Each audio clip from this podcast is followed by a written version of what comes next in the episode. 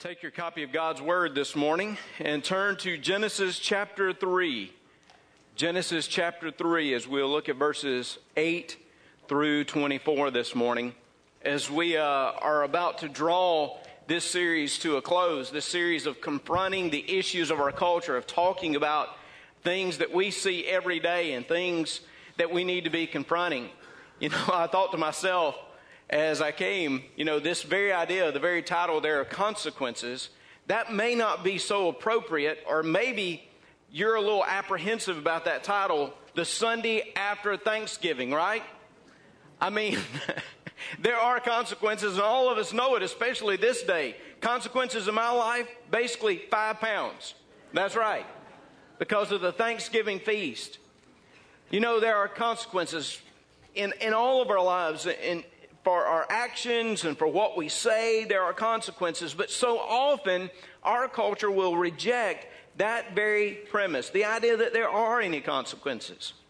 It was illustrated perhaps best this morning. As we were getting ready at my house and we were getting a little bit of breakfast or so, uh, we were pouring some milk. And I found it to be the right moment to teach the moral lesson about waste and making sure that you're using what you have. So as they were pouring the milk, I said, okay, make sure that you don't pour too much. Milk is expensive. They were like, what? I said, milk is expensive. The off-brand costs like three dollars and eighty-six cents. The, I mean, you could go on, it's expensive, don't waste. Ainsley looked at me and she said, but didn't you put it on the credit card, Dad?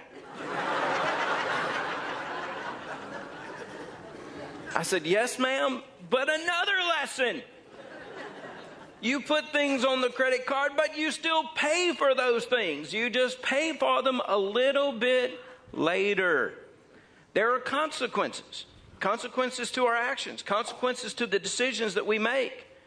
And I think that's what we see here in Genesis. As we've been working through Genesis one through three, we, we've seen God build, hopefully, a worldview in who we are. And we see today that God reminds us that there are consequences to our actions.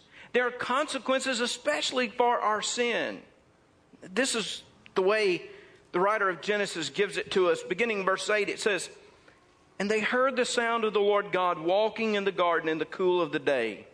And Adam and his wife hid themselves from the presence of the Lord God among the trees of the garden. Then the Lord God called to Adam and said to him, where are you? Now, of course, we pick up in this narrative about Adam and Eve, and basically they're giving in to temptation, their sin. And in that moment, when they had sinned, when they had fallen short of the glory of God, who was there but God himself? God walking in the garden. God coming to speak to his children. This is just like a good father who is coming to check on his children. And of course, he knows what has happened. He knows what has occurred. Some of you, you grew up with those kinds of parents, right? They knew what you had done before you had even done it. It was amazing how It, they seem to have eyes in the back of their heads, and that they had eyes all over the community. Before you got home, they knew what had occurred. Maybe growing up here in Ruston or Chudron or Simsboro, wherever you were, it was like they had this lifeline where they knew exactly what had happened. And we could stop here the rest of the time and give testimony after testimony, right? About those parents that knew what had happened. Here God knew what had happened. He was the good father. He had come and he was seeking them. He was speaking to them. And he is confronting them. And here in this question, where are you? There is the convicting power of God. And notice he speaks to Adam, demonstrating again Adam's primary accountability and responsibility before God. He is seeking Adam and he says, where are you? Have you ever noticed that in your spiritual life, in those moments where you have failed, for you as a Christian, you can hear that voice of God. You can sense the Holy Spirit's presence in your life. And sometimes it will be that kind of question like, where are you?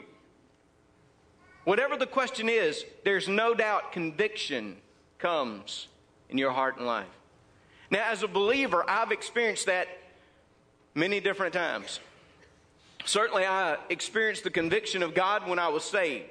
I, I recognized that I had fallen short of the glory of God. I recognized I needed Him, and I came and accepted Him as my Lord and Savior. I did that, but that wasn't the last time I experienced conviction in my life. As a matter of fact, more and more as a believer, I see where I fall short of the glory of God, and the Holy Spirit comes to convict me, to speak to me, that presence. And I admit to you, it is not always the most pleasant experience when conviction comes into our lives. But how blessed we are that God cares enough about us to convict us. How blessed we are that God loves us so much that He'll come and He'll ask that question, where are you? Here, He comes to His children, just this good Father, and He approaches them. Well, in so many ways, they also act like children. Even in their response, even as they weigh the options of their accountability, they play the childish game. Again, look in verse ten. So he said, I heard your voice in the garden, and I was afraid because I was naked, and I hid myself. And he said, that is God. Who told you that you were naked? Have you eaten from the tree of which I commanded you that you should not eat? Then the man said, the woman whom you gave to be with me, she gave me of the tree, and I ate. Notice here, there is blame all around. Blame all around. You know, God comes and He brings His convicting power upon Adam and Eve's life. And what do they do? They turn to the blame game. You hear it very clearly in Adam's response. Adam says, hey, that woman, let me just give you a word of advice. You never want to begin, begin a sentence with that woman, okay? That is one of the most foolish things you will ever do. And it may, well, it may affect the length of your life, right? Don't do that. But Adam says, that woman, she's the one who gave it to me. He blames her. And then, notice this, he also blames God. These words, the words, the verbs, gave. Notice, the woman gave it to me, but you gave me her. You are the one that is ultimately responsible, God, because you're the one who gave her to me, and she is the one who turned around and gave me of this fruit. So he blames her. Well, what does she do? Verse thirteen, the Lord God said to the woman, what is this you have done? And the woman said, the serpent. The serpent deceived me, and I ate. So get this. She turns around and said, you want to talk about blame? The serpent is the one who came to me, and he is the one who deceived me, and that is the reason I ate. It's the old adage, the devil made me do it, right? It's the blame game. Now, when God's convicting power comes upon us, oftentimes, what do we turn to as well? The blame game. We can talk about it being a childish game. And yes, we have seen our children play that game, and we, when we were children, we played that game. How many times did we point our fingers to our sister, who probably rightly deserved it, or our brothers? How many times did we do that? And now, once again, the conviction falls upon this place. Many of us did that. Many of us have played that blame game before. The problem is we don't grow out of it. The problem is that even as adults, we can still play the blame game. Well, you know what? I would do better in my job if it weren't for my boss. My boss is just against me. You know, If my parents would have treated me better when I was growing up, I wouldn't be like I am now. My brothers, my sisters, if they had only been my wife, if she would support me more in my job, I could have moved up in the company. If she would have been willing to move, I would have been something this day. My husband, if he wouldn't hold me back, I could do so much. Friends, we still play the blame game. But what I want to say to you today is that God calls us not to play the game, but He calls us to stand before Him accountable and responsible for our actions and for what we have said, and to recognize that we can have a right relationship with Him. Even if there are consequences that are meted out to us, we can have a right relationship with Him through the Lord Jesus Christ. The blame went around, and the consequences came. Verse fourteen, so the Lord God said to the serpent, I don't know if I'd ever noticed. I, I guess I had, but I'd never noted it so much.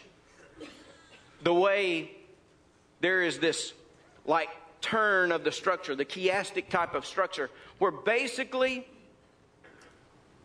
he had started with the man, he had spoken to the woman, now he comes to the serpent, woman, man. Notice this again. It's kind of like the way he builds this accountability, this structure that's here. He comes to the serpent first, then he'll come to the woman, then he'll come to the man. What does that say to us? It says to us again that Adam was the one who was, who had the primary role of leading his family and demonstrating obedience. Now, Eve was not absolved of her responsibility. But what you see here is the building of this case, even in the consequences, all the way up to speaking to Adam, who had the primary role of responsibility. Verse fourteen, the Lord God said to the serpent, though, He said, because you have done this, you are cursed more than all cattle and more than every beast of the field. On your belly you shall go, and you shall eat dust all the days of your life. And I will put enmity between you and the woman, and between your seed and her seed. He shall bruise your head, and you shall bruise his heel. Basically, he looks at the serpent. He said, you will spend the rest of your time in creation on your belly. Now, Jewish belief, Jewish commentators have suggested that perhaps the serpent was a four-legged individual before this. And, and, and here it was cursed to crawl around and slither around. I don't know if a snake would be scary with four legs or just on his belly, huh? I think a snake or serpent's kind of scary anyway, but don't forget that when God is pronouncing these consequences, though, He's not talking just to the creature. He is talking to Satan himself. And when you talk about this idea of the belly and the idea of eating this dust, what God is saying is, you will be humbled. This idea of licking the dust or eating the dust, it is found in Micah seven seventeen, Psalm seventy-two nine, and also Isaiah forty-nine twenty-three. All those passages speak to the humility of that individual that would lick the dust. And what God is saying to Satan himself is, you just don't worry about it. You will be humbled. Even in that verse fifteen. We're going to talk about verse fifteen in a couple weeks, so I'm not going to go into detail here today, but listen to what, listen to what God says. God says, you know, serpent, you think you have succeeded here. You think you have triumphed here. But I want you to know that the seed of the woman will bring forth the victory, will demonstrate triumph over you. Yes, one day his foot will bruise your head. Just know that. There are consequences to what you have done. To the woman, he looked and he said there are consequences. In two ways, I think. He says, I will greatly multiply your sorrow and your conception. In pain you shall bring forth children. So first relates to childbearing. And he says, in pain you will bring forth children. For those of you um, who have been there in the labor room, you know it is a painful situation. It is a difficult situation. Right? Ladies? Hey, I'll testify if you don't want to testify. I've been there in the labor room before. With Hayes, they had to give me oxygen. The doctor finally said, take the oxygen off of her, put it on him. You think I'm kidding. But I am kidding about knowing the pain. He says, in childbirth, your pain will be multiplied. Your desire shall be for your husband. I discussed this a few weeks ago when we talked about gender roles, but I'm convinced there, as I've read this passage and I've, as I've studied it, that it simply means your desire is, the, is that you will rule over him, that you will try to reverse the role, the God-given roles.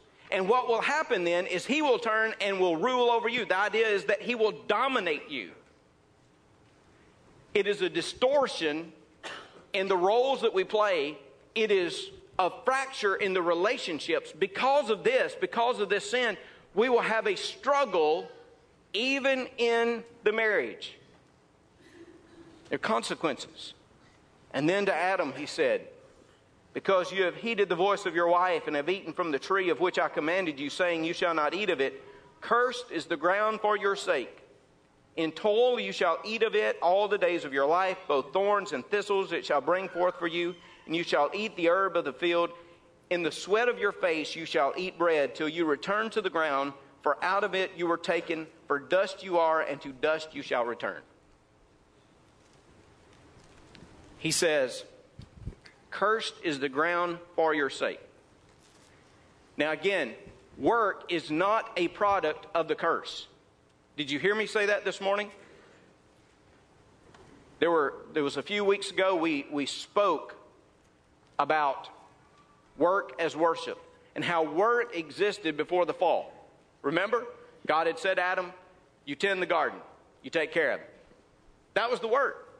Work is a good thing. But you know what he said here? He said, because of what you have done, that work will be much more laborious. It will be much more difficult for you. And you will, you will work, and you'll work, and you'll work. And you'll experience, you'll experience that tired, weary feeling. There will not be the rejuvenation of life. He says, as a matter of fact, he said, you will do that until you return to the ground. For out of it you were taken, for dust you are, and to dust you shall return. There's a sense of where physical death will be a reality for Adam because of sin. New Testament teaches us what? The wages of sin is death. He said, you'll die because of what has happened. And you see the irony.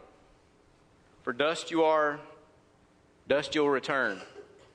Adam, that word means something like man. The word for dust is something like Adamah. Adam, you'll be Adamah. You'll be dust.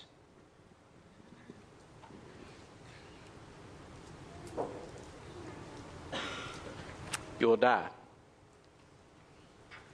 That will be the consequence for you and all humanity. Now, let me say this. Everything that bad happens in our life is not a direct consequence of a specific sin in our life.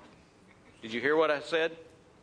People will come to me sometimes and they'll say, why did this happen? Why did that happen? Is it because I did this? Or is it? And you know what I say so often? You're not surprised, are you? I, I just say, I don't know. I, I'm not God, and, and I can't tell you the reason everything happens. But I do know this.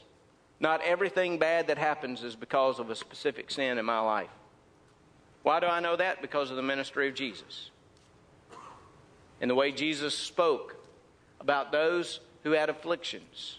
It wasn't always because of the sin that they had had in their life. I will say this, though. Every difficult thing that we face today, every difficult thing is a result of the collective sin and its consequences upon who we are. The thorns, the thistles, creation itself was impacted. Remember? It was impacted. There was a consequence upon creation because of the fall. I was on vacation this week, experiencing beautiful outdoors, and it was awesome. But do you know what it would have been like if there had not been a fall? I mean, the beautiful creation we see, do you know how much more magnificent and majestic and beautiful it would be if sin had not marred it and scarred it? Everything has impacted us. There are consequences. Why are there consequences? Doctor Reggie, I, I thought God is love. Yes, He is. But you don't forget as well that our God is holy. And He must hold accountable those actions of rebellion and transgression. He must. Because He's a holy God. Think of how illogical and inconsistent our culture is. It will clamor. It will clamor for something to be done, consequences to come when there's injustice or when there's violence, when there's pain. Our culture will clamor for something to happen. My friends, God, our God, is a holy God, and He must hold us accountable. And here He held His own children, Adam and Eve, accountable. Ultimately, we know the consequence was not just physical death, but spiritual. Listen to this. Verse twenty-one, also for Adam and his wife, the Lord God made tunics of skin and clothed them.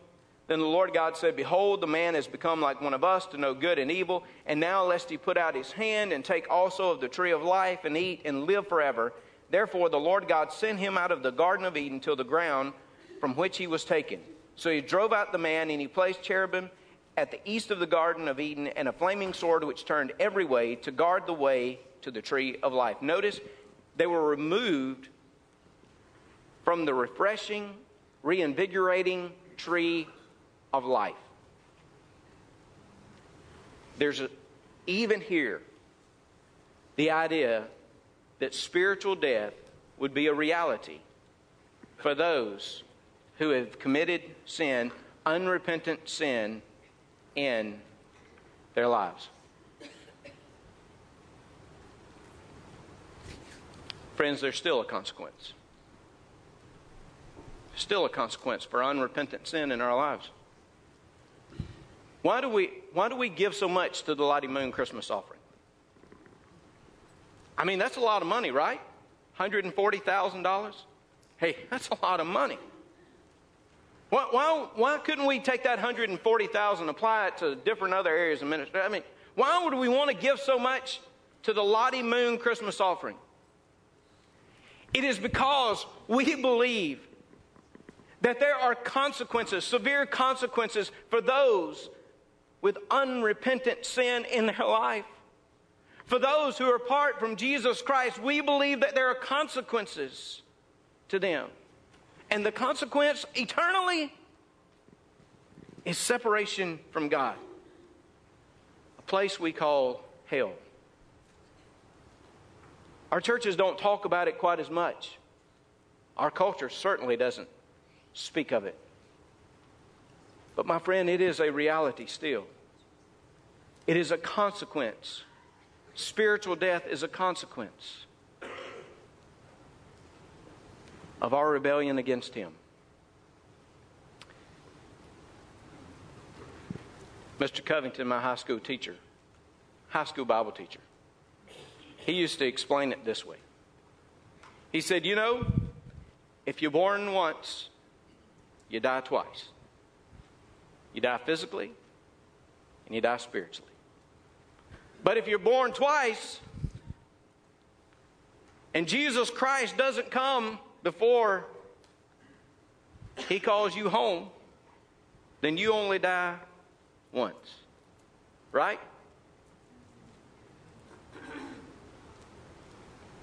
Hell is reality. John Piper said, even if I try to make the lake of fire or the fiery furnace a symbol I am confronted with the terrifying thought that symbols are not overstatements, but understatements of reality. Jesus did not choose these pictures to tell us that hell is easy at all.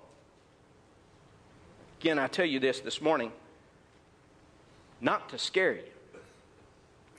I tell you this to sober you. That this is the reality. That there are consequences. There are consequences in our lives. And to be honest with you, I tell you this for those of us who are believers in this place, so that we can rejoice and celebrate like never before in the grace of God. Because the Scripture teaches us that all of us, all of us, we're on a road to eternal separation from God. But Jesus Christ came. Isn't that what we're about to celebrate here at Christmas? Is that Jesus Christ came. We had heard the bad news about eternal separation. We had heard the difficult proclamation about what sin does and the consequences it brings. But at Christmas, we celebrate the good news that Jesus Christ came to do something about it. And He came to die on the cross for us, to take our punishment and to be resurrected in power so that He could show His victory over death, hell, and the grave. And today, today, because of my faith and trust in Him, I don't have to worry about a place called hell. God has something that is prepared for me that is so much better, and it is because of His grace, it is because of His favor, it is because of His goodness to me. And you and I, today, we should recognize the consequences of sin, especially unrepentant sin. Those of us who are believers, we ought to celebrate afresh and new for what He's done. And for those in this place that's never given their life to Christ, my friend, today is the day. Today is the day of salvation. You come and give your heart and your life, and I promise you, that God's word is faithful. And He will save you from your sins. And He will save you to service before Him. Let's pray together. Father,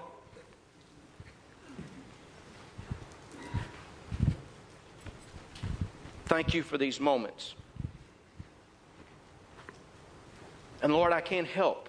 I can't help but believe today that Satan's tried to disrupt this service.